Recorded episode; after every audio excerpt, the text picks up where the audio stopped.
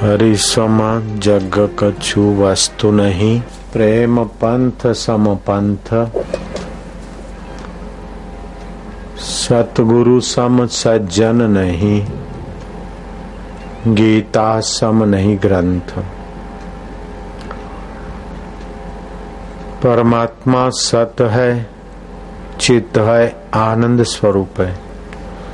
उसके आगे जगत कुछ भी नहीं। हरि सम जग कछु वस्तु नहीं। प्रेम पंथ सम पंथ। सतगुरु सम सज्जन नहीं, गीता सम नहीं ग्रंथ। जीवन दो वस्तुओं का ताना बुना है। एक कर्म और दूसरा ज्ञान। कर्म इंद्रियों में रहता है और ज्ञान बुद्धि में रहता है। लेकिन चिंतन की धारा बदलती है। तो ज्ञान वासना से ढक जाता है। इसलिए जीव का अज्ञान बढ़ जाता है, अहित बढ़ जाता है।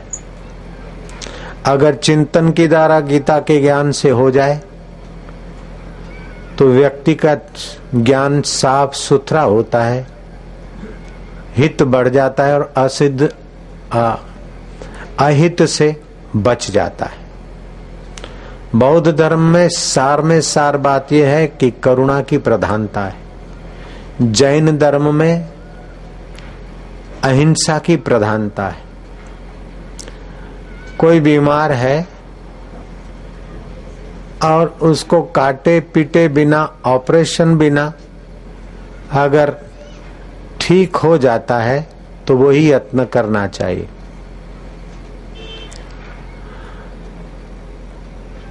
ये जैन धर्म है।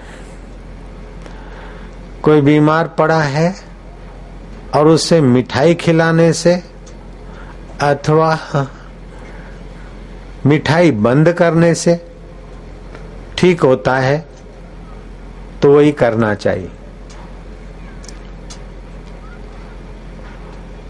लेकिन सनातन धर्म हित की प्रधानता से अगर बिना ऑपरेशन के ठीक होता है तो करो। मिठाई से ठीक होता है तो करो। भूखामरी से ठीक होता है तो करो। ज़्यादा खिलाने से ठीक होता है तो करो। डांटने से ठीक होता है तो करो। पुचकारने से ठीक होता है तो करो। इन सबसे ठीक नहीं होता तो ऑपरेशन से ठीक होता है तो करने दो ऑपरेशन। युद्ध रूपी ऑपरेशन समाज की आवश्यकता लगी तो कृष्ण ने हित की प्रधानता से युद्ध रूपी ऑपरेशन की सुकृति दी। धृतराष्ट्र ने श्री कृष्ण को संदेशा भेजा कि आप समर्थ हैं, आप चाहें तो युद्ध टल सकता है।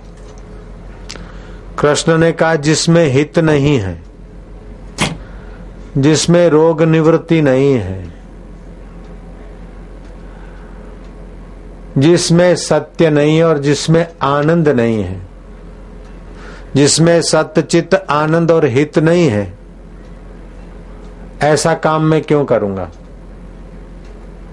अगर युद्ध करने से सत्य, चित्त और आनंद की यात्रा बनती है तो वही होने दो। ऑपरेशन करने से सारण गांठ निकाल देने से स्वास्थ्य ठीक होता है तो होने दो। अगर मैग्नेट रखकर गांठ गल जाती है तो हम पहले वो करेंगे। एक किलो मैग्नेट आता है, सौ, दो सौ का मिलता होगा। वो रोज दस मिनट रखे सारण गांठ पर, गल जाती है। लेकिन कुछ ऐसी नासुर होती है, न गले तो ऑपरेशन कराओ। ये हित की प्रधानता है। भोजो।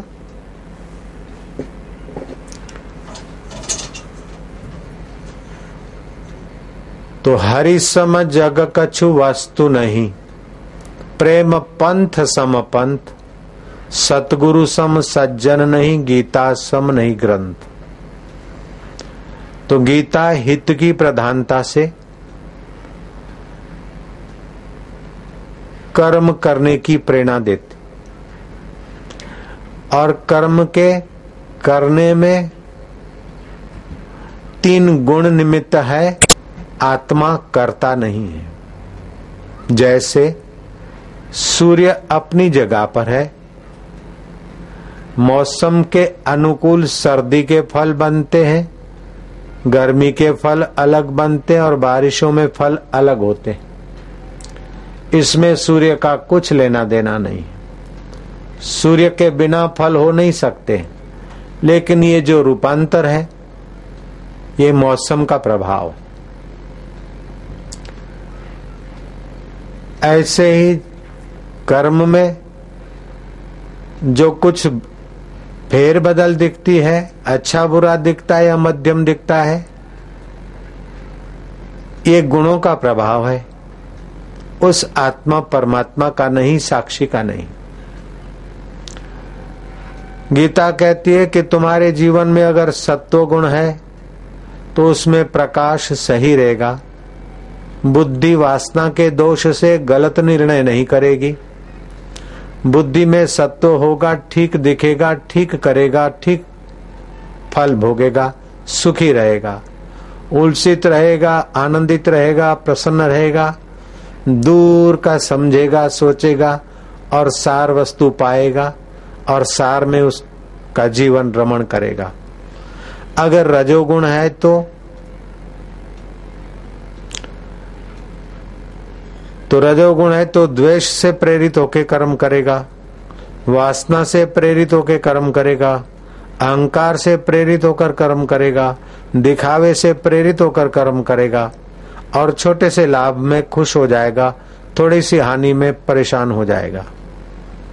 अगर सत्व गुण है तो बड़ा लाभ हो जाए तो भी ज़्यादा हर्ष नहीं करेगा, क्योंकि प्रकाश कहेगा कि लाभ हम आए थे तब नहीं था। और जाएँगे तभी नहीं रहेगा, ये तो बीच का लाभ है।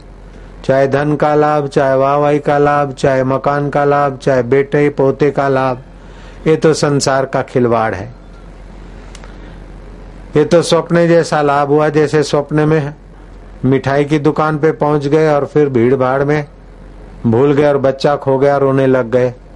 आँख खोली तो न मिठाई की दुकान की मिठाई है, न बच्चा खोने का दुख है। ऐसे ही संसार में आए दिख गया मैं शरीर हूँ, मैं फलाना हूँ, ये मेरा बेटा है, ये मेरा मित्र है, ये मेरा शत्रु ये मेरा फलाना है। उसी में लाभ और हानि की वृत्तियाँ उठती है।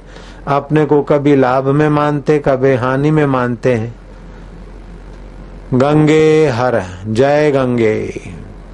जय गंगे करके कोई गोता मारता है, पुण्य ले लेता है, हो हो हो, धक्का मार के किसी को नहला दिया, बच्चे को तो रोता है। लेकिन गंगा दोनों को शीतलता देती है।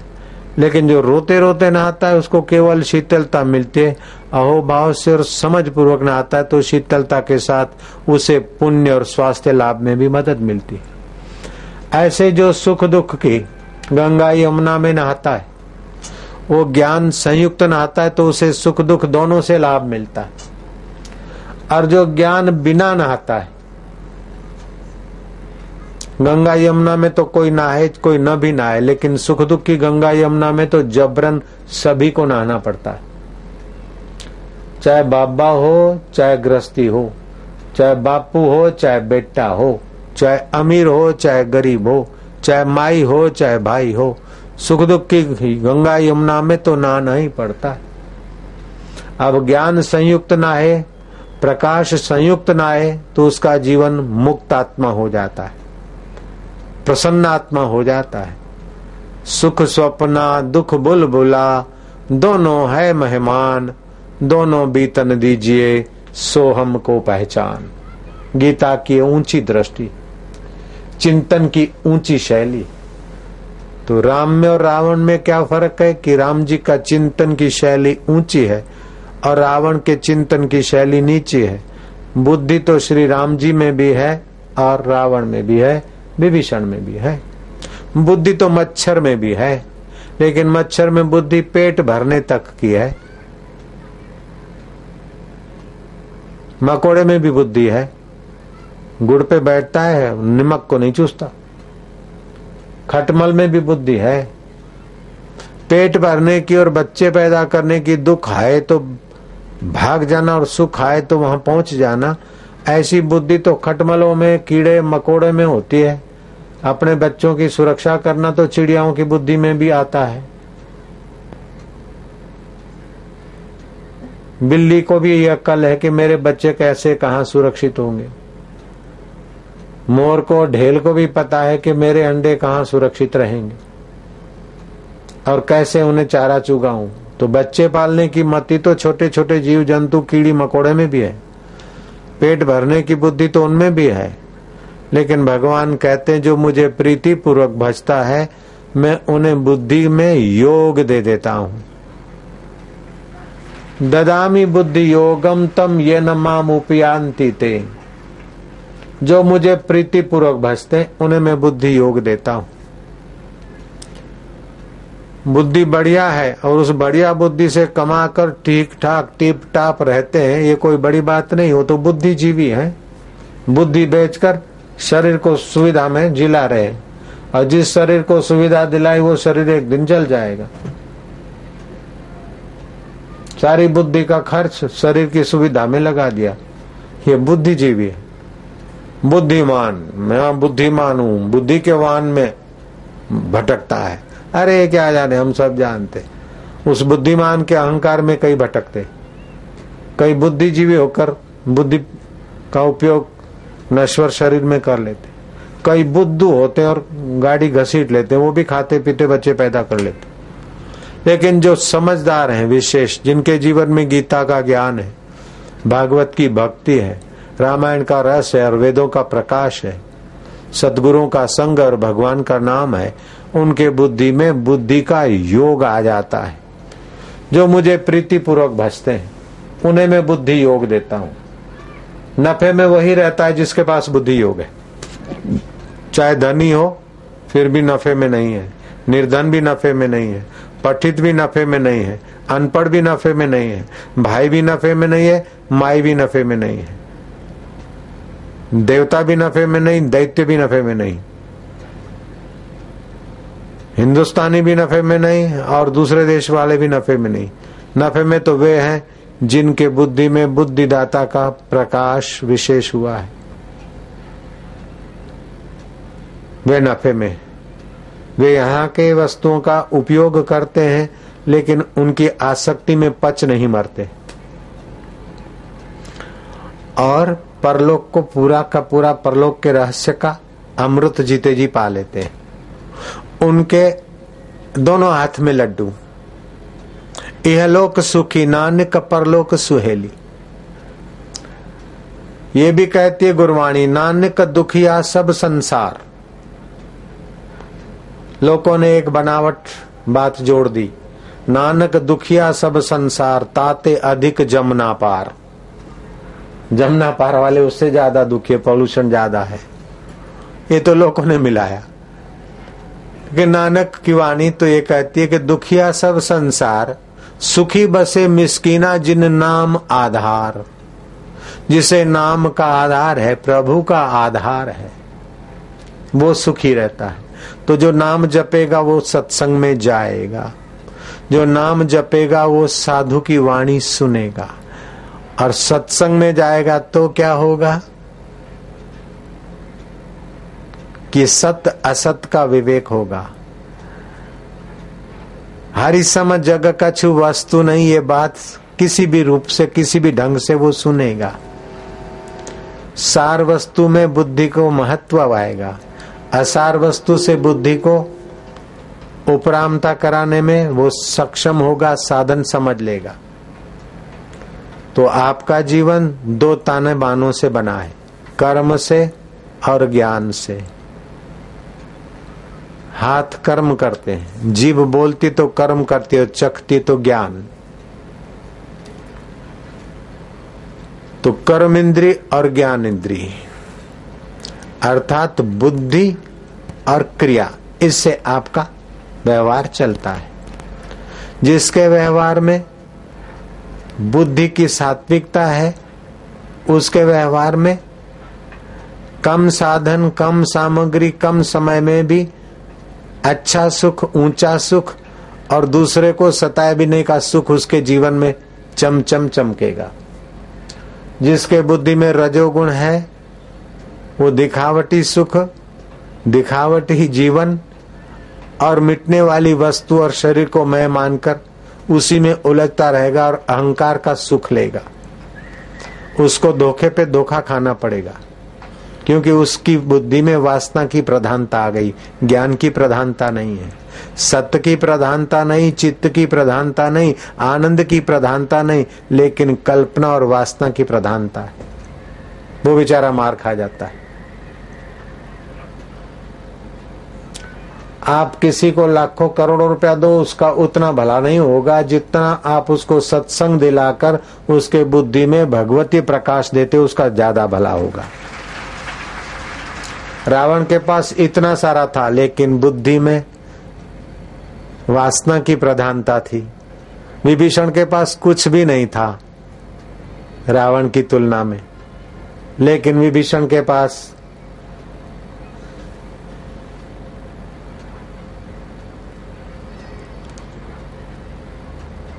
सत्व की प्रधानता थी। हिरणाकश्यपु के पास बहुत कुछ था।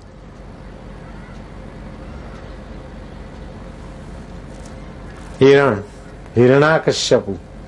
सुवर्ण ही सुवर्ण, धन ही धन, सत्ता ही सत्ता। लेकिन बुद्धि में रजस और तमस था। प्रहलाद के पास राज्य वैभव संपदा के हिसाब में तो कुछ नहीं था। लेकिन बुद्धि में प्रहलाद माँ के गर्भ में था। कयादू ने नारद जी के आश्रम में, नारद जी के श्रीमुख से सत्संग सुना। सुनते सुनते झोंका खा लेती थी। लेकिन गर्भस्थ बालक पर वो संस्कार पड़ते और उसकी बुद्धि में बुद्धि योग हुआ। भगवान में प्रीति हुई। प्रीति के संस्कार पड़े थे और एक घटना घटी।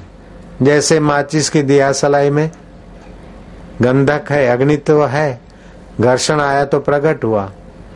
ऐसे स्वस्थ सुडोल प्रहलाद, पिता ने कहा, दिन को तो मैं राज्य में समाज की सेवा करता हूँ या खबर रखता हूँ, राज्य शासन करता हूँ। रात्रि को गुप्तचरों के साथ तू भी कभी कभी घुमा कर। गुप्तचरों के साथ, दो घोड़ेसवारों के साथ प्रहलाद गिस्त पर निकले। दूर दूर आग की लपटें देखने को मिली। दबाक, तबड़ाक तबड़ाक तबड़ाक तबड़ाक, तीनों घोड़े सवार वहाँ पहुँचे। आग की लपटें, किसी का घर, मकान, फैक्ट्री नहीं जला रही। लेकिन ये कुंभार ने अपने नेवे में ईंट पकाने के लिए आग लगाई, उसकी आग है। और कुंभार हाथ जोड़े हुए, आँसू बहाते हुए कुछ कह रहा है। नजीक से सुना तो कुंभार कुछ कह रहा है कि ईश्वर, मैं तो अनजान हूँ, मैं तो नादान हूँ। मैं ना समझ में मूर्ख, में कामी, क्रोधी, लाली, लोभी, लालच। लेकिन तू बुद्धि को प्रकाश देने वाला है। मैं असमर्थ हूँ, क्योंकि मैं इंद्रियों के और संसार के मिथ्या सुखों में भटकता हूँ और तू प्रकाश स्वरूप है। मैं जैसा तैसा हूँ, तेरा हूँ। तू चाहे तो उन अबोज बच्चों को जलती हुई आग से बचा सकता है। मेरे ईश्वर, मेरे मालिक मेरे सर्वेश्वर परमेश्वर, तुम करने में समर्थ, न करने में समर्थ, अन्यथा करने में समर्थ। वो भाव भी नहीं प्रार्थना करे हो जा रहा है। उसकी नज़र गई कि तीन घोड़ेसवार आके खड़े हैं। इतने में प्रहलाद ने पूछ ही लिया कि तुम क्यों प्रार्थना कर रहे हो? बोले, युवराज, नेवे में आग लगाने के पहले ईंटें थी, कुछ मटकियाँ भी थी। मटकी में बिल्ली ने बच्चे दे रखे थे। हमने सोचा के साथ साथ में ये पक जाएँगे, ईंटे पकेगी, थोड़े घड़े भी रख देते, ये भी अमुक जगह पे पक जाएँगे, लेकिन घड़े पकाने के पहले बच्चों को निकाल कर कहीं रख देंगे। ये हमने सोच रखा था, लेकिन आग लगाते वक्त पत्नी ने समझा कि पति ने निकाल दिए होंगे। पति ने समझा, पत्नी ने। और फिर शक लगा के बेटे ने निकाले होंगे। आग की लपटें जब चारों तरफ़ नेवे को घेर ली और लपटें ऊँची पहुँची, तब तीनों एक साथ मिले और रहस्य समझ में आया कि बिल्ली के बच्चे तो बीच नेवे के रह गए। अब ये मिट्टी की ईंटें पक कर लाल हो जाएगी तो वो बेचारे मासूम बच्चे हम कैसे बचा सकते हैं? बचाने जाए तो हम भी तो जल जाएँगे, और बच्चे भी जल जाएँगे। वो तो जले हुए मिलेंगे, लेकिन एक ही उपाय है हमारे पास क्या भाई चारों तरफ़ आग लगने लपटे ली है। वो बिल्ली के बच्चे बीच में अगर ईश्वर चाहे तो उस एरिया को कच्चा रख सकता है। आग में अग्नि तत्व उसका है, जल में रस सत्ता उसकी है। पृथ्वी में बीज को उभारने की सत्ता उसकी शिशुओं में माँ से खुराक लेने की ज्ञान धारा उस परमात्मा की।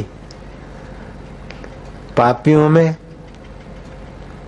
वासना की प्रधानता से वो पाप तो करते हैं, लेकिन फिर भी पक्ष तो सत्य का लेते ही है। जैसे कोई मित्र है, हमारा उससे प्रेम है उससे हमको कुछ मिलता है, लेने को, देने को, खाने को, कुछ कुछ हमें अच्छा लगता है। तो मित्र ने चोरी की, दो नंबर का किया या कुछ गड़बड़ की या खून किया, वो फंस गया है। तो हम जानते हैं कि वो फंस गया है, उसने गलत किया है, तब भी हम उसको मदद करते हैं।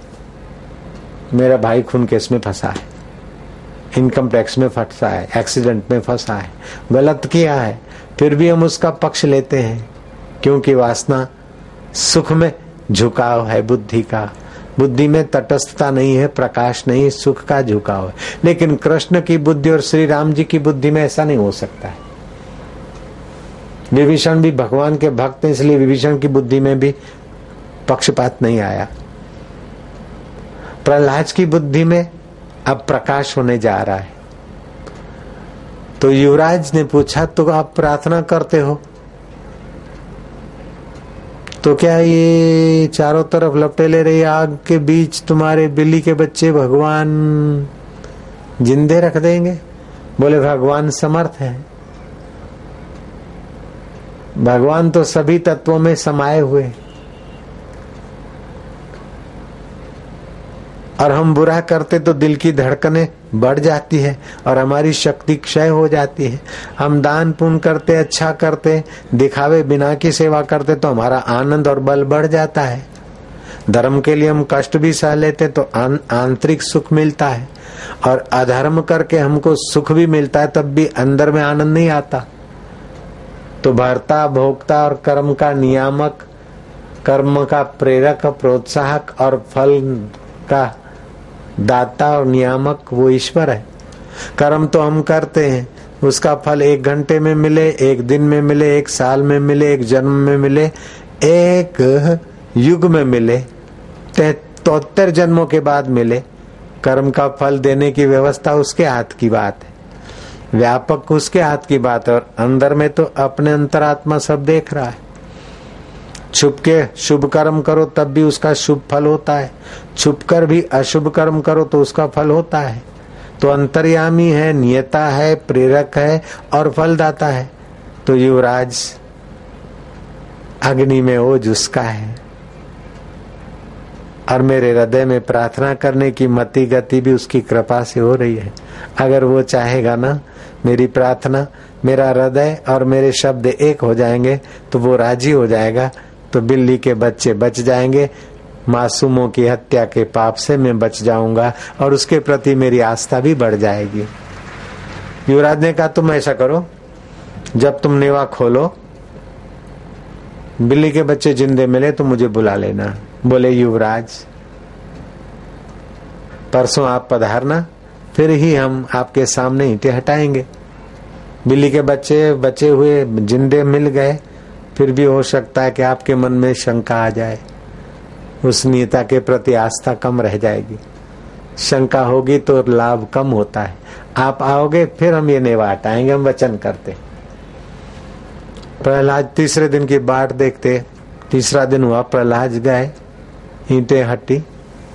एक थप्पी, दूसरी थप्पी, चारों तरफ़ से, फिर तीसरी थप्पी, चौथी थप्पी। हटते हटते बीच धारे, जहाँ थोड़ा कुछ जगह थी और बिल्ली ने बच्चे दे रखे वो ईटे थोड़ी कच्ची सी रह गई और बिल्ली के बच्चे म्याऊ म्याऊ करते कूदे, सर्जनहार की जय करते हुए कुंभार परिवार सहित गदगद हो गया और प्रहलाद की छुपी हुई भक्ति के संस्कार जागृत हो गए और वे दृढ़ हो गए। आपके जीवन में भी कई बार बिल्ली के बच्चे जिंदे दिखते हैं। आप चारों तरफ़ से घिर गए हैं। कोई सहायता नहीं और आप शांत कमरे में बैठ जाते, प्रार्थना करते। अथवा जहाँ तहां आप प्रार्थना करते। और आपको लगता है कि क्या होगा, मैं तो मर गया, ये हो गया हो गया। और एकाएक कोई अदृश्य सत्ता आपके मार्ग में रोशनी कर देती है और जितना भयंकर दुख, कष्ट और मुसीबत थी, उतना ही आसानी से दूर हो जाती है। आपको मानना पड़ता कि मेरी प्रार्थना तूने सुन ली है। और कभी कभार हेकड़ी वाला हम्म, हम्म, हमको ये क्या कर लेगा? हमको वो क्या कर लेगा? तो उस हेकड़ी वाले की हेकड़ी तोड़ने के लिए भी सृष्टि करता है ऐसा छोटा मोटा खेल कर लेता है कि बड़े बड़े तिशमार खान को भी मुँह की खानी पड़ती है।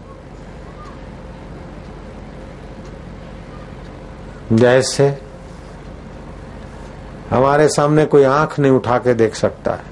हमारे पास बम ऐसे हैं, हमारे पास अणु बम ऐसे हैं और सभी देशों पर धाक रखने वाला देश। एक, दो शागिर्द और एक आइडिया देने वाला तीन बंदों के द्वारा। ऐसा तो अमेरिका में उथल पाथल हो गया कि उनको भी पता चला कि तीन बंदे हमारी इतनी सारी सेना, इतने सारे खुफिया एजेंसियाँ, चालीस देश अभी तक हम उनको पकड़ने में विफल हो रहे हैं तो कोई हमारी बुद्धि के अहंकार को तोड़ने वाली सत्ता भी मौजूद है। अगर इस प्रकार वे सोचे तो उन्हें बुद्धि योग मिल जाएगा और वो शांत हो जाएँगे तो बिना इतने बम गिरा है सफलता मिल सकती। लेकिन जब अहंकार में आकर बम गिराए जाएँगे तो सफलता का तो डिंग हाक हाँकना हुआ, लेकिन एक प्रकार का आतंक बढ़ सकता है।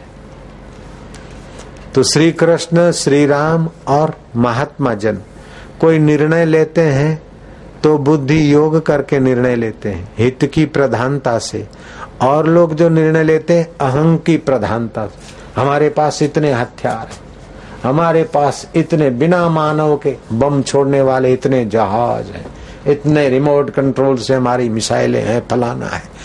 तो जग का आश्रय लेकर जो काम करते वो राजसी आदमी है, उनको मुँह की खानी पड़ती। हरी समझ जग कछ वस्तु नहीं। भगवत प्रेरणा के आगे जगत की कोई वस्तु की कीमत नहीं ज़्यादा। हरि सम जग कछु वस्तु नहीं, प्रेम पंथ सम पंथ। उस हरि को पाने के लिए हरि से प्रीति हो। बोले बाबा जी इतने लोग मंदिर में जाते, सबको भगवान से प्रीति है, तभी तो जाते नहीं नहीं।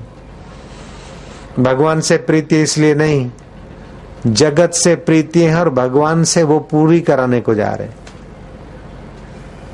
दर्शन करके आता हूँ, मेरा धंधा अच्छा चले, नौकरी अच्छी मिले, मेरी तबियत ठीक रहे। जगत की वस्तुओं की प्राप्ति में जो उलझे हैं रजोगुणी, वो भगवान का उपयोग करते, भगवान से प्रेम नहीं करते। भगवान से प्रेम तो तब होगा जब सत्संग सुनेंगे, भगवान के महात्म्य को सुनेंगे, जगत के पोल को जानेंगे और अपनी असलियत की महिमा सुनेंगे। कि जगत की सारी वस्तुएँ, सारा धन, सारी सत्ता, सारा सौंदर्य एक व्यक्ति को मिल जाए, फिर भी हृदय की तपन और वासना नहीं मिटेगी। जब तक सत्संग के द्वारा सत्य स्वरूप का प्रकाश और आनंद नहीं मिलता तो कितना भी धन मिलो। उससे सुखी नहीं होगा, फिर बोतल से सुख लेने जाएगा। बोतल से भी सुख नहीं मिलेगा। तो सुंदरी से सुख लेने जाएगा। अपनी सुंदरी से भी सुख नहीं मिला तो फिर औरों की सुंदरियों से कुकर्म करके, क्लबों में अपनी औरतें अदल बदल करके या और कुछ करके भी सुख का भिखारी बना रहेगा।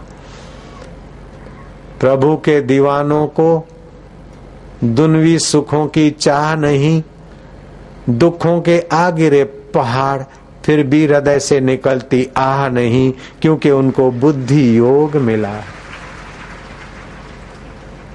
महाभारत में और भागवत आदि की कथाओं से पता चलता है कि श्री कृष्ण और बलराम बलराम का आखिरी जीवन श्री कृष्ण से थोड़ा पृथक हो रहा है। लेकिन अर्जुन का जीवन श्री कृष्ण के जीवन के साथ, समझ के साथ एकाकार होता जा रहा है।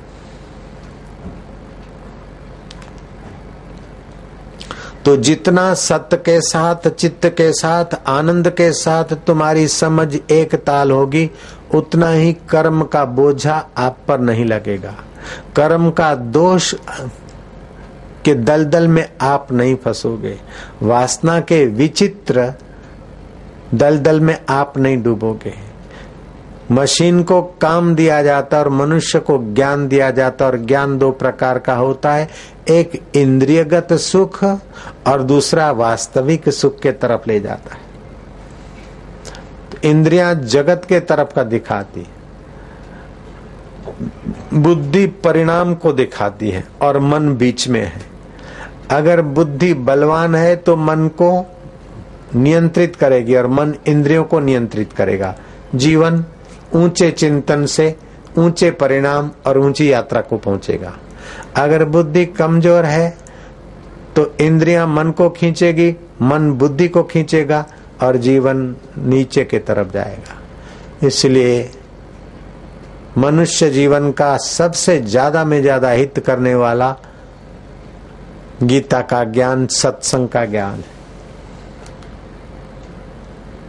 बिनु सत्संग विवेक न होई। सार क्या है, असार क्या है, अनित्य क्या है, नित्य क्या है, सच्चा सुख और क्या है और नश्वर सुख क्या है?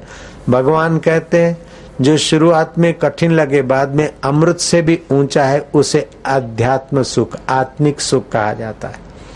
शुरू में बहुत अच्छा लगे अंत में व्यर्थ से भी व्यर्थ साबित हो, वो संसार का सुख है। तो जो कच्ची मती के हैं अल्पमति के हैं, वे शुरुआत के सुख में फंस जाते हैं। और जो इनको बुद्धि योग मिलता है, वे सच्चे सुख के तरफ़ दृढ़ हो जाते हैं।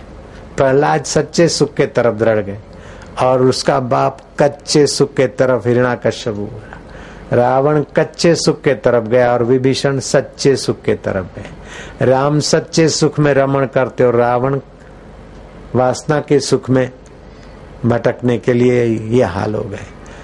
तो लाखों वर्ष हो गए, फिर भी अब फिर फिर से रावण को नहीं जलाए तो कोई ज़िंदा होके मारेगा थोड़े अपने को। हर बारह महीने दशहरा को रावण को क्यों जलाना? दे दिया सलाई करना।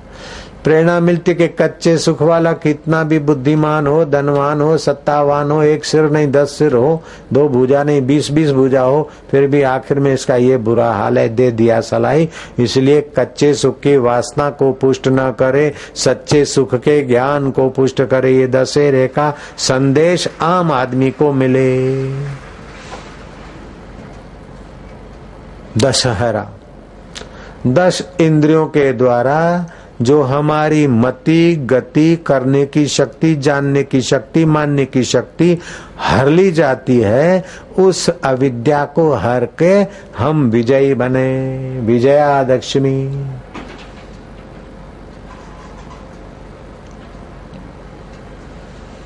तो तीन गुणों से ये व्यवहार चलता हुआ दिखता है। लेकिन तुम्हारा आत्मा इन तीन गुणों के प्रभाव से प्रभावित न हो, तुम इतना बुद्धि योग को ऊँचा कर लो।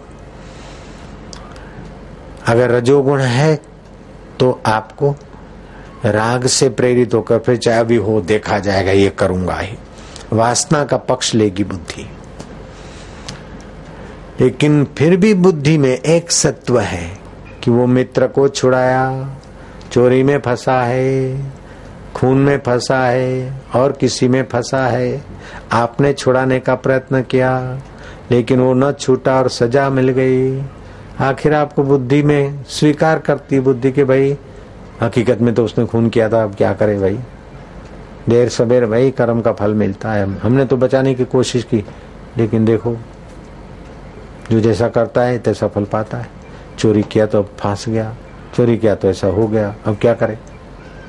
गलती तो उसकी भी है।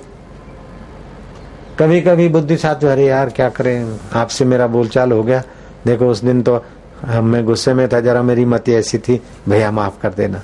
दिवाली के दिनों में गले लगे, हाथ मिला, भैया, देखो, उस दिन जरा तू तो नहीं नहीं नहीं, कोई बात नहीं। उस दिन कोई बात नहीं नहीं, उस दिन तो उसने भी आँखें दिखाई, उसने भी चेहरे से कहा कि हम भी देख लेंगे।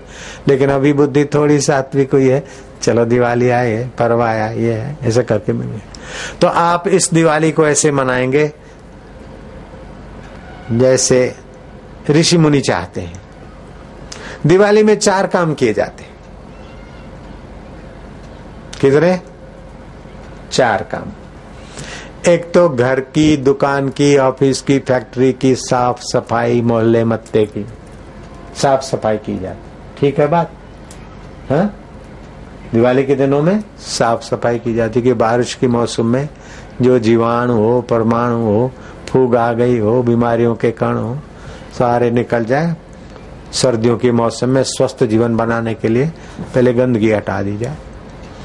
जैसे वैद्य लोग स्वस्थ बनाने के लिए जुलाब बुलाब दे के वसंत ऋतु में पित्त और कफ का कचरा निकलवा के बाद में रसायन बसायन देते या च्यवनप्राश खाने को बोलते तो च्यवनप्राश खाते तो उसका चमत्कार हो जाता और बाल काले, नए बाल आने लग जाते। मेरे को नए बाल आने लग गए। बारह महीना खाता हूँ।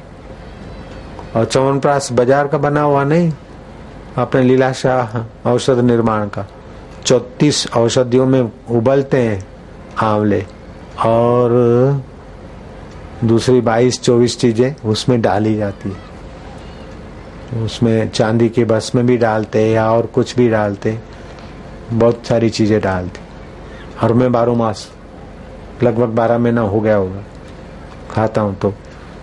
चौन ऋषि का तो जोबन आया है, उसी के नाम से इस आंवले के मिश्रण का नाम चौन प्रास पड़ गया, लेकिन चौन ऋषि का चौन प्रास अभी भी अपनी सच्चाई तो लिए हुए लेकिन फैक्ट्री वाले तो आंवलों का ऐसा वैसा मौसम में पटो, चाहे कभी भी आए, बनाया और भर दिया और एडवर्टाइज कर दी।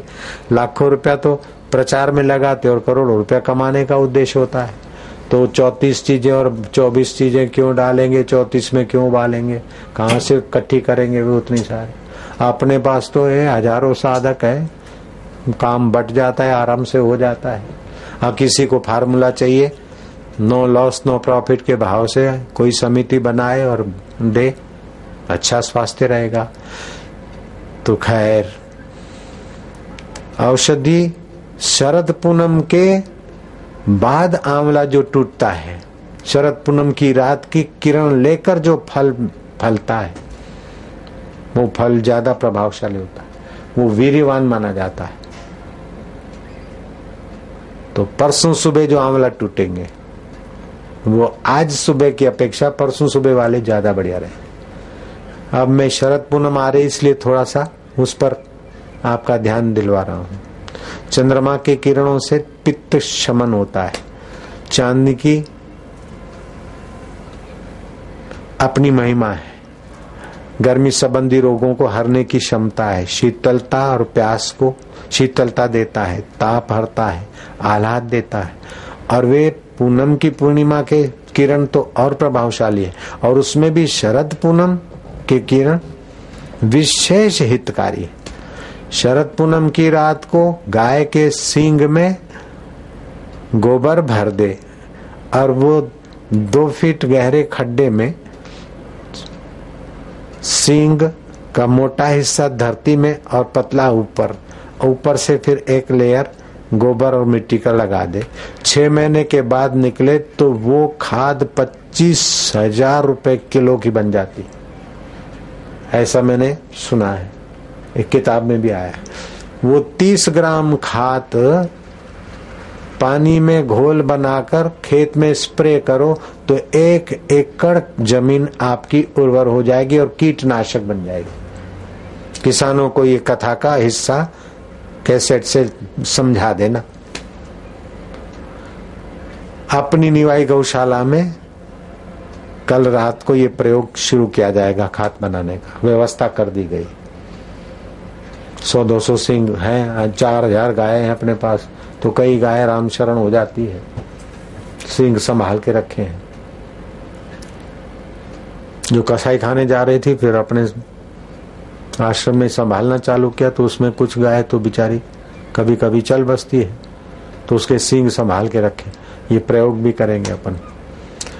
आप चंद्रमा की किरणों का प्रयोग खाद बनाने के लिए ना करो तो कोई बात नहीं। आप पेड़ पे पौधा बोते हैं तो शरद पूनम के 20 दिन पहले तुमने बीज बोया या पेड़ पौधा बोया, और शरद पूनम की रात को जो बीज बोया और पेड़ पौधा बोया तो उसके अधिक सुखदायी और अच्छे रसमय फल का आपको दर्शन हो जाएगा। समझो, आज से 25 दिन पहले 20 दिन पहले आपने जो खेती कर रखी है वो और शरद पूनम की रात को जो बीज बोया, वो वो आपको खेती में, शरद पूनम की रात का फ़ायदा मिल जाएगा। वो 20 दिन पहले के हैं 25 दिन पहले के हैं, और वो शरद पूनम की रात के हैं। तो जब वृक्षों पर गोबर पर, गाय के सिंगों पर, समुद्र पे, और तमाम जल अंश पर। पूनम के किरणों का और पूनम के दिवस का प्रभाव पड़ता है तो आपके सात धातुओं पे भी प्रभाव पड़ता है। और शरद पूनम के दिन उन सातों धातुओं पर आपका विशेष सात्विक प्रभाव पड़े, इसलिए आप सफ़ेद चावल, सफ़ेद दूध, सफ़ेद मिश्री, सफ़ेद चंद्रमा के किरण और सफ़ेद वस्त्र का पंचम करके, पंचीकृत करके आप फ़ायदा उठाएँ। हो सके तो सफ़ेद चांदी के गहने अथवा बर्तन भी उस खीर में डाल दे अथवा उसी चांदी के बर्तन में खीर रखें।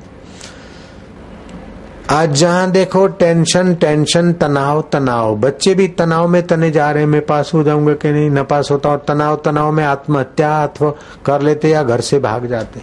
तनाव तनाव में गोली ले गए, दर्द दर्द दर्द दर्द दर्द दर्द दर्द। चौबीस आदमियों को मार गिराया छोरे ने। और बीस आदमी जख्मी हो गए। थोड़ा सा लगा।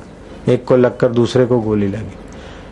पिक्चर देखते और मानसिक तनाव से तने जाते एक्सीडेंट होते हैं कईयों का तनाव के कारण। हार्ट अटैक होता है, उसमें अट्ठानु प्रतिशत मानसिक तनाव और भावनात्मक तनाव है।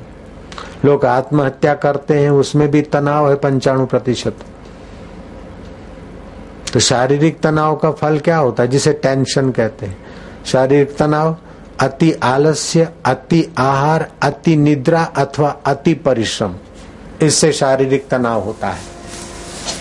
अति से। अति आहार पाचन से ज़्यादा खाया। ऐसा नहीं कि वो ढाई सौ खाता और मैंने एक सौ ही खाया, लेकिन तू नब्बे ग्राम पचा सकता है। हलवा और वो तीन सौ ग्राम पचा सकता है। तो उसके लिए तो ढाई सौ कम है तेरे लिए सौ ग्राम ज़्यादा है। पचाने की कैपेसिटी से थोड़ा भी ज़्यादा खाया तो उसे अजीर्ण बोलते जिस दिन आप पचाने से ज़्यादा खाया तो उस शाम को या तो दूसरे दिन आपके शरीर में शरीर टूटना लगेगा थकान सी लगेगी। पैरों की पिंडियों में थोड़ा दर्द सा होने लगेगा। तो अब थोड़ा खाने में ब्रेक लगाओ, नहीं तो वैसा ही अधिक खाते रहे तो तीसरे, चौथे दिन बुखार आएगा कच्चे रस को पकाने के लिए। बुखार को दबाने के लिए गोलियाँ खाई तो लीवर और किडनियाँ आगे चल के खराब होगी। हकीम के यार सदा बीमार। नहीं, शरीर टूटता है, कुछ अधिक खाया है, भारीपन लगता है, एसिडिटी बोलते अंग्रेज़ी में और हिंदी में अपन अजीर्ण बोलते तो अजीर्ण से बच लेना चाहिए। अजीर्ण हो तो थोड़ी हरड़ खा लेना चाहिए, सौंफ खा लेना चाहिए, थोड़ा पानी अधिक उपयोग करना चाहिए ताकि अजीर्ण का भारीपना हट जाए। तो अति आहार अथवा अति भूखामारी, अति परिश्रम अथवा मौसम की अदल बदल से भी शारीरिक तनाव की संभावना होती है। तो मौसम की अदल बदल हो तब भी थोड़ा कम खाए और मौसम के अनुकूल खुराक कर ले। जैसे, अब ये वसंत ऋतु है ऋतु है तो पित्त का प्रकोप है। तो अब क्या करें? पित्त शामक वस्तु खाए। और इसी ऋतु में आंवले होते पित्त शामक है। इसी ऋतु में दूध आदि अधिक लेना चाहिए। इसी ऋतु में ताप पैदा करने वाली, जैसे हरी मिर्च है, लाल मिर्च है, काली मिर्च है, अधिक ना खाएँ, कम खाएँ। अथाना खट्टा आचार फाचार ना खाएँ। इसी ऋतु में थोड़ी परहेज करें। तो आप पित्त के प्रकोप से बच जाएँगे। अथवा फिर भी गर्मी अधिक है तो इस ऋतु में हरड़ का फाका ले ले। रात को अथवा सुबह जल्दी गर्म पानी से जुलाब हो जाए, दो, पाँच, छह, सात। अगर दस जुलाब के अंदर अंदर होता तो ठीक है, और अधिक रोकना है तो खिचड़ी में घी डाल के खा लो, दस्त रुक जाएँगे। लेकिन वमन आता है तो मूर्ख लोग क्या करते हैं? एलोपैथी की पढ़ाई में ऐसी कमी रखी हुई है कि वमन इसलिए आता है कि आपने जो खाया है, आपका जठरा पचाने में सक्षम नहीं है। तो वो नाड़ियाँ जो अनुकूल नहीं है, उसको धकेल के बाहर निकालना चाहती इसलिए उल्टी कराती तो बेवकूफ़ लोग क्या करते? उल्टी आती है तो गोली दे देते। ताकि आपके प्रतिकूल आहार को रोकने वाले स्नायु है, वे मूर्छित हो जाए, कमज़ोर हो जाए, चुप बैठ जाए। जैसे कोई बोलने जाता और गला घोंट दो। तो वमन आता है अथवा दस्त होते तो उसको तुरंत नहीं रोकना चाहिए। वो आपके शरीर के गंदगी को, मैल को वमन से अथवा दस्त से निकालना चाहती है प्रकृति। और आप ज़्यादा चतुराई बनाकर उस रोग को फिर अंदर ही अंदर सड़ता हुआ जठरा में और फिर आपके शरीर के नस नाड़ियों में वो रोग पड़ा रहेगा। जो रोग प्रतिकारक शक्ति आपकी कमज़ोर हुई तो वो फिर ज़ोर मारेगा आप जल्दी बूढ़े हो जाएँगे। मौत की चार चिट्ठियाँ आ जाएगी। जल्दी चश्मा आ जाएगा, झुरियाँ पड़ जाएगी। थकान और कमज़ोरी का महसूस होगा कार्य क्षमता क्षीण हो जाएगी। अति काम काम विकार भोगने से अथवा आहार की गंदी आदत से अथवा तो गोलियाँ बांधे, कई माइयों को भी ऐसी बीमारी हो जाती। मासिक धर्म रोकने के लिए, लाने के लिए, पीड़ा रहित होने के लिए गोलियाँ खा लेती है। लेकिन वो पीड़ा की खबर देने वाले नाड़ियों को ही कमज़ोर कर देती है। इसीलिए थोड़ी पीड़ा सह लो बाकी मासिक धर्म की कोई तकलीफ़ होती है तो पानी के चार गिलास पानी पीना शुरू करो। किसी भी प्रकार के मासिक धर्म की तकलीफ़ होगी तो मिट जाएगी। दस दिन में ही कम हो जाएगी धीरे धीरे छू हो जाएगी। कब्जियात है अजीर्ण है तो पानी सुबह चार गिलास पीना चालू कर दो। और भोजन के पहले थोड़ी सी अदरक के पीस चबा लो अदरक के टुकड़े। और उसमें नमक और जरा सा हम्म, नींबू छोड़ के दस मिनट के बाद भोजन करो। और चबा चबा के भोजन करो। भोजन में मूंग का प्रयोग ज़्यादा करो। भारी चीज़ न खाओ, तली हुई न खाओ, बासी न खाओ। तो क्या खाना, कब खाना, कितना खाना, ये हित की भावना चरक संहिता में, आयुर्वेदिक ग्रंथों में हज़ारों वर्ष पहले मनुष्य के लिए सोच के रखी गई थी। एलोपैथी ने उधर ध्यान नहीं दिया। एलोपैथी की सिस्टम अलग है। चाहे जो भी खाओ, बस ये गोली खाओ, वो दब जाएगा। बुखार आया ठंडा करने की गोली दी, फिर बुखार से जो कच्चा रस पड़ा है उसको निकालने की बात नहीं। लेकिन आयुर्वेदिक कहता कि बुखार आया है तो आप में आम रस है, कच्चा रस है। बुखार थोड़ा सह लो और अभी थोड़ी भूख रखो ताकि पाचन तंत्र उसको पचा ले छुट्टी हो जाए। भारी पना होता है, एसिडिटी होता है, जरा सा पानी पे ऊ ऊ करो, नाड़ियों को बल मिले, धक्का मारे, कचरा बाहर निकल जाए, तुम फ्री हो जाओ। अरे कुत्तों को भी देखते तो गड़बड़ होती तो खो खू करके वो फ्री हो जाते कौन सी गोलियाँ लेते जयराम जी की बोलना पड़ेगा। प्रकृति के, नियति के साथ लड़ाई मत करो, नियति का गला मत घोटो, उसकी तो कृपा है ईश्वर की। तो शारीरिक तनाव से जो तने रहते हैं, उनको शराब अथवा कोई न कोई नशे की ज़रूरत पड़ती है। पान मसाला हानि करता है, लेकिन शारीरिक तनाव वाले पान मसाला खाएँगे। एक मुख्यमंत्री था एक बार आया, दूसरी बार आया तो मैं क्या देखो, आपकी भलाई के लिए एक बात मैं बोलता हूँ, आपको मानना पड़ेगा। बोले, बापू जी, देखो, पान मसाला नहीं छुड़वाना, बाकी आप जो कहोगे मैं करूँगा। मैं क्या, मैं वही तो छुड़वाना चाहता हूँ। बोले, बापू जी, ये खाता हूँ, बाद में फ़ाइल पे सही कर सकता हूँ। वो अभी भी खाते जयराम जी की, राजस्थान के मुख्यमंत्री थे। और दो बार बाईपास सर्जरी भी हो गई उनकी। शेखावत। अभी भी मिलते रहते हैं, बड़ा आदर रखते हैं, श्रद्धा से चरण छूते बेचारे। लेकिन पान मसाला नहीं छोड़ सकते। बहुत परिश्रम करते वो करते ऐसा करते तो शारीरिक थकान जिसको है, जो तनाव है, वो कोई ना कोई आदत का शौकीन हो जाएगा। तो जानकार कहते सुरा और सुंदरी, नशा और पत्नी, उसमें से किसी न किसी पर माहिल हो जाएगा। और बीमारी की चार चिट्ठियाँ आ जाएगी। अकारण ऑपरेशन, अकारण बुढ़ापा, अकारण कोई न कोई कमज़ोरी, अकारण कुछ न कुछ। मानसिक तनाव से जो तने हैं और उसको दबाए रखते हैं हिस्टेरिया होने की संभावना है। माइयों को ज़्यादा होती है कि माइयों को, बहुओं को जो घूंट पीने पड़ते हैं, बच्ची को घूंट पड़ने पीने पड़ते हैं। बच्ची की भावना है, लेकिन प्राण बल कम है तो घूंट पी कर जीती है तो उस बच्चियों को आगे चल के हिस्टेरिया होने की संभावना होती बच्चे हैं, लड़के जरा हिम्मत से आमने सामने हो जाते हैं, भाग जाते हैं। स्त्री बेचारी कहाँ भागे लड़की? तो पुरुषों की अपेक्षा स्त्रियाँ ज़्यादा बच्चियों को माइयों को होती है। तो ये मानसिक तनाव का फल है।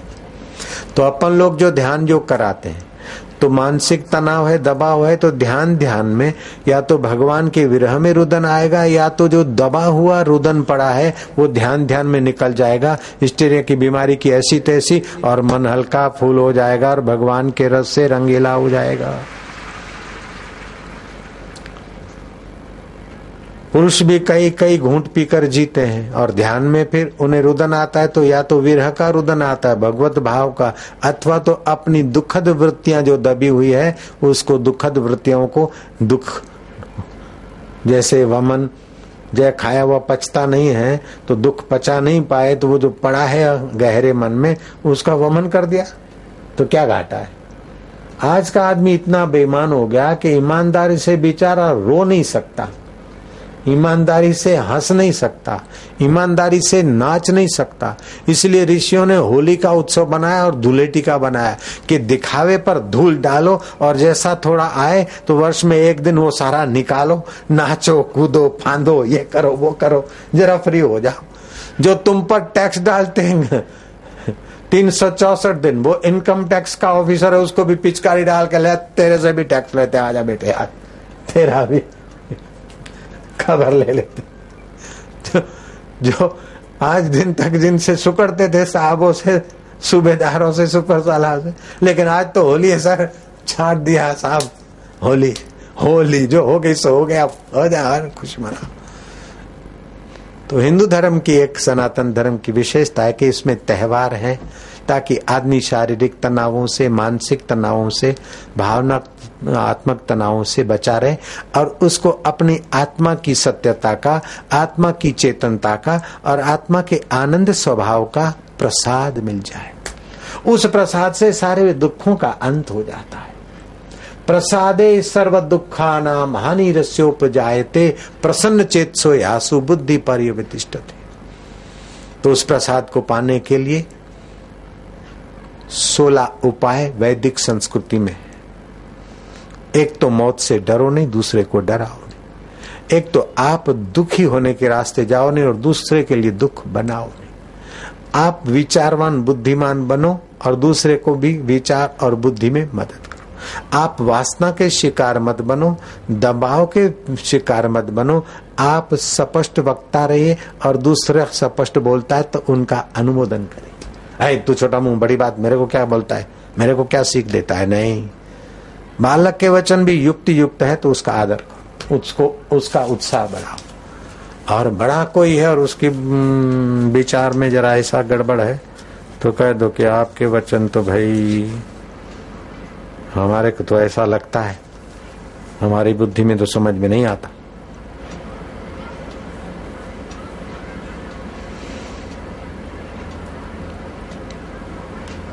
आप भी आनंदित रहे, औरों को भी आनंदित करिए। आप भी प्रकाश में रहें, दूसरों के लिए भी प्रकाश को लिए। आप भी बुद्धि योग करिए, दूसरे को भी बुद्धि योग के तरफ़ ले जाइए। और आप भी हरी समझ जग कछु वस्तु नहीं, इसको जानिए और जिये और दूसरे को भी जताइए और जिलाइए। हरी समझ जग कछु वस्तु नहीं, प्रेम पंथ सम पंथ। प्रेम का बाप है विश्वास और विश्वास का बाप है सच्चाई। और प्रेम अवगुण देखकर कभी घटता नहीं। जय राम जी की, प्रेम अवगुण देखकर घटता नहीं।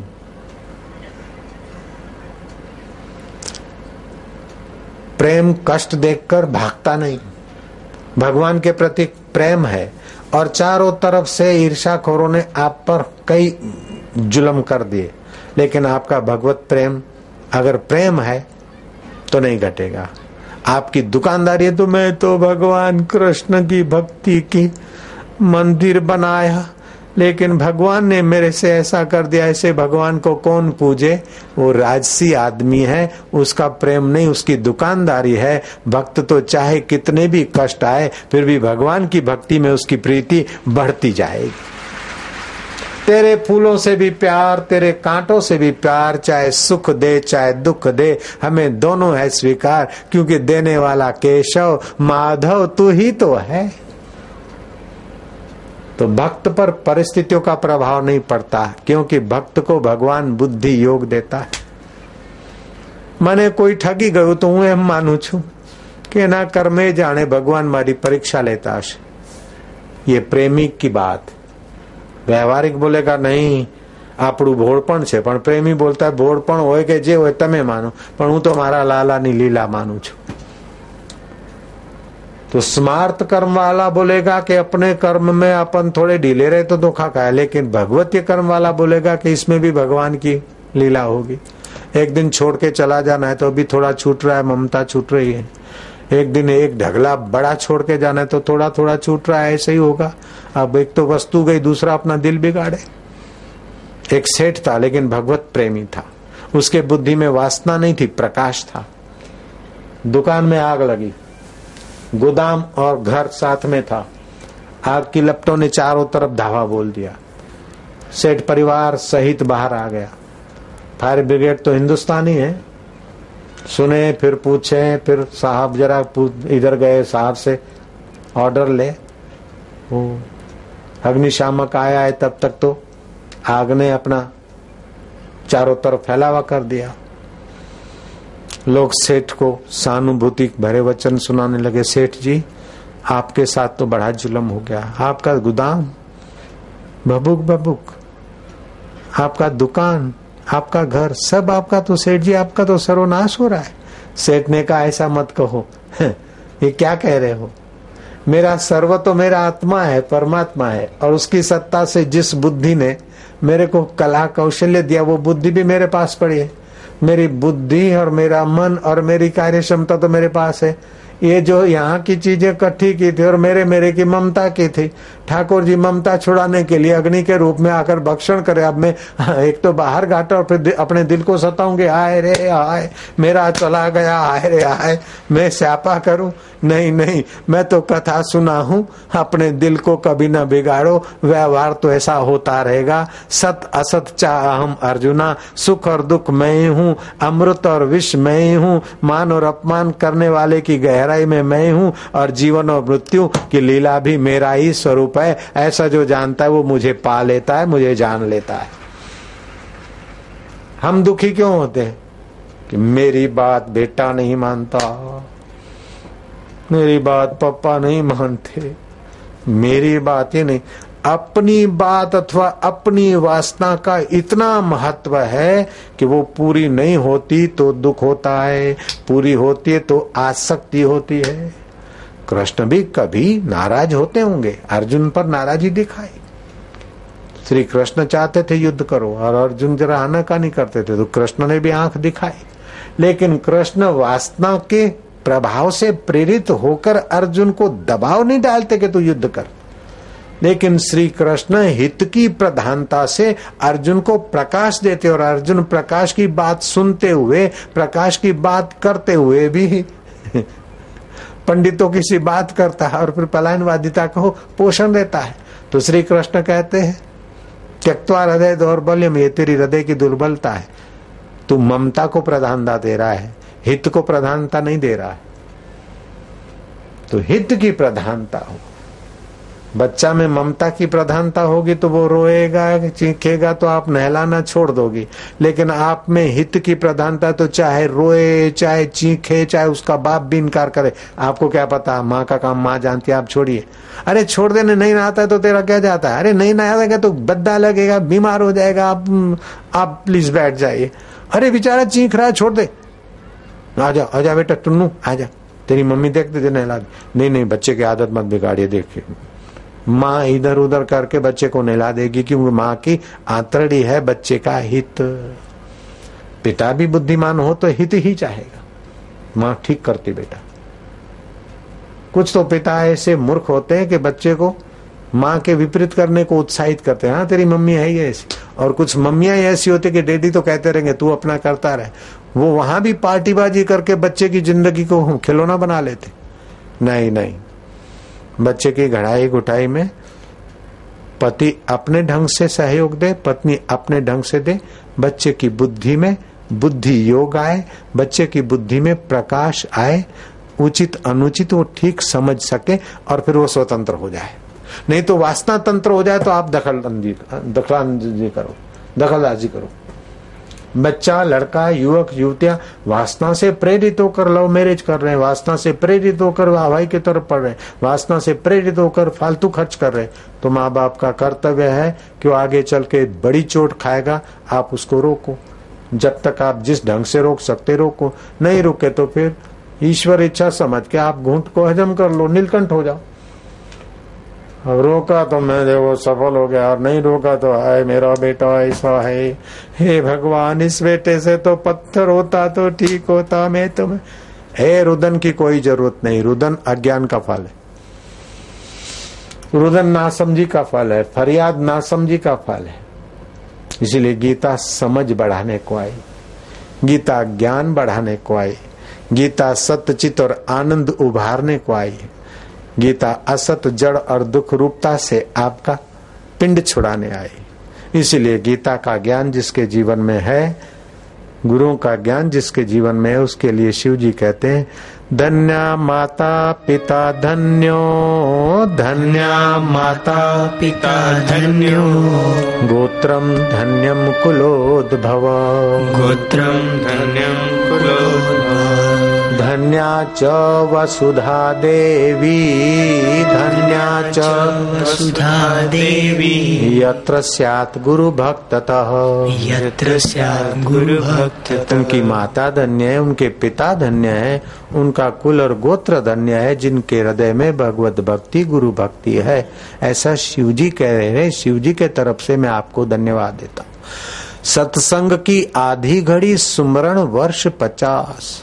पचास वर्ष का सुमरण भजन पूजा पाठ, लेकिन सत्संग आधी घड़ी में, आहा, जो पुण्य देता है वो पचास वर्ष की तुम्हारी व्यक्तिगत भजन की प्रसादी एक पल्लड़ में रखो और सत्संग की आधी घड़ी रखो। एक घड़ी आधी घड़ी आधी में पुनियाद, तुलसी संगत साध की हरे कोटि अपराध। विवेकानंद बोलते थे कि व्यक्ति को रोटी खिलाना पुण्य कर्म तो है लेकिन पुण्य कर्म दुख निवृत्ति जितनी देर अधिक कर सके उतना वो बड़ा पुण्य माना जाता है। एक दिन आपको आ, आपने किसी को अन्न जल से तृप्त किया पुण्य है। लेकिन सप्ताह तक उसकी व्यवस्था कर दी तो ज़्यादा पुण्य है। महीने भर की कर दी तो और ज़्यादा पुण्य कर्म है।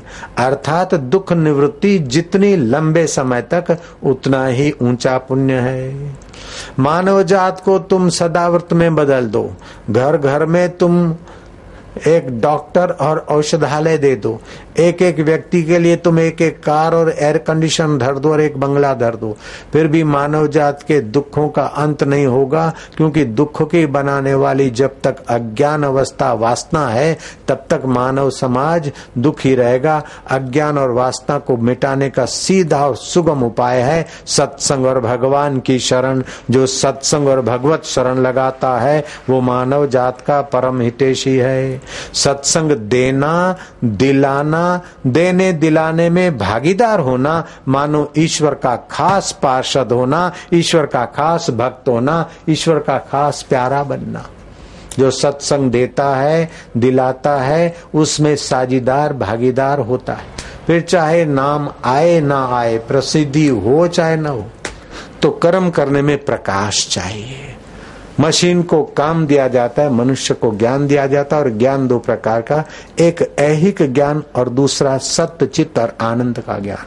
तो आपका आत्मा सत्य है, आप जन्म के पहले थे, मरने के बाद भी रहोगे। दुख के पहले थे, दुख के बाद भी रहोगे। सुख के पहले भी आप हो, सुख के बाद भी हो, आप सत्य हो। दूसरा चेतनता। आपका आत्मा चैतन्य स्वरूप है। हाथ को पता नहीं मैं हाथ हूँ, पेट को पता नहीं मैं पेट हूँ। किडनी को पता नहीं किडनी हूँ, लीवर को पता नहीं लीवर हूँ। आपको पता है किडनी है, लीवर है, अच्छी है, बुरी है। तो ये अच्छी बुरी है, ये बीमार तंदुरुस्त है, लेकिन मैं बीमार तंदुरुस्त नहीं होती। मैं तो भगवान की भगवान मेरे, मैं तो आत्मा हूँ। तो ये चेतनता को जगाए रखो। इससे स्वास्थ्य लाभ भी होगा और विचार भी पावरफुल होंगे। भावना के साथ ज्ञान भी बनेगा। एक ज्ञान भले अजय के पास, लेकिन आत्मिक ज्ञान तो अपने पास भी रहना चाहिए। जय श्री कृष्ण तो एक सत्यता भगवान की दूसरी, भगवान का नाम है सच्चिदानंद। भागवत में, सच्चिदानंद रूपाय विश्व उत्पत्ति आदि हेतवे, तापत्रय विनाशाय श्री कृष्णाय वयम नुम। जो सत्य है जो चित्त है, जो आनंद स्वरूप है, ऐसे भगवान को हम त्रिताप मिटाने के लिए प्रणाम करते हैं। तो अर्थात आप सत्य के पक्ष में, ज्ञान के पक्ष में और आनंद के पक्ष में रहकर निर्णय करोगे तो आपकी बुद्धि में दोष नहीं आएगा। तो कैसे दोष नहीं आएगा? कि भजताम प्रीति पूर्वकम ददामी बुद्धि योगम तम। जो मुझे प्रीति पूर्वक भजता उसे मैं बुद्धि योग देता हूँ। आप लोग भगवान को प्रीति पूर्वक भजो। भगवान को तो भजते हैं, लेकिन हे हनुमान जी, हरियाणा की राजधानी, मैं जल्दबाजी में लिख कर आ गया। हे मेरे ठाकुर जी, हरियाणा की राजधानी हिसार के बदले तू चंडीगढ़ में लिख के आया हिसार। हरियाणा की राजधानी चंडीगढ़ में है। तू एक दिन के लिए, हे भगवान, हनुमान जी, हरियाणा की राजधानी हिसार में कर दे। मैं तेरे को एक लड्डू नहीं, एक किलो लड्डू चढ़ाऊँगा और पाव भर तेल और सिंदूर चढ़ाऊँगा मेरे हनुमान जी। हरियाणा की राजधानी हिसार कर दे मेरे हनुमान जी। संभव नहीं है। हनुमान जी भी जो करेंगे, वो कुछ अपनी, कुछ जो मर्यादाएँ होती उनके अनुसार करेंगे। ऐसे ही भगवान को आप प्रार्थना करते और नहीं होता है तो आप भगवान की नियति के खिलाफ की प्रार्थना करते, अथवा तो समय के राह देखे बिना प्रार्थना करते। नहीं तो प्रार्थना में तो बड़ा बल है। प्रार्थना से तो भगवान और प्रकृति के नियमों के विपरीत की भी लीला भगवान से करवा दी। प्रार्थना में वो ताकत है।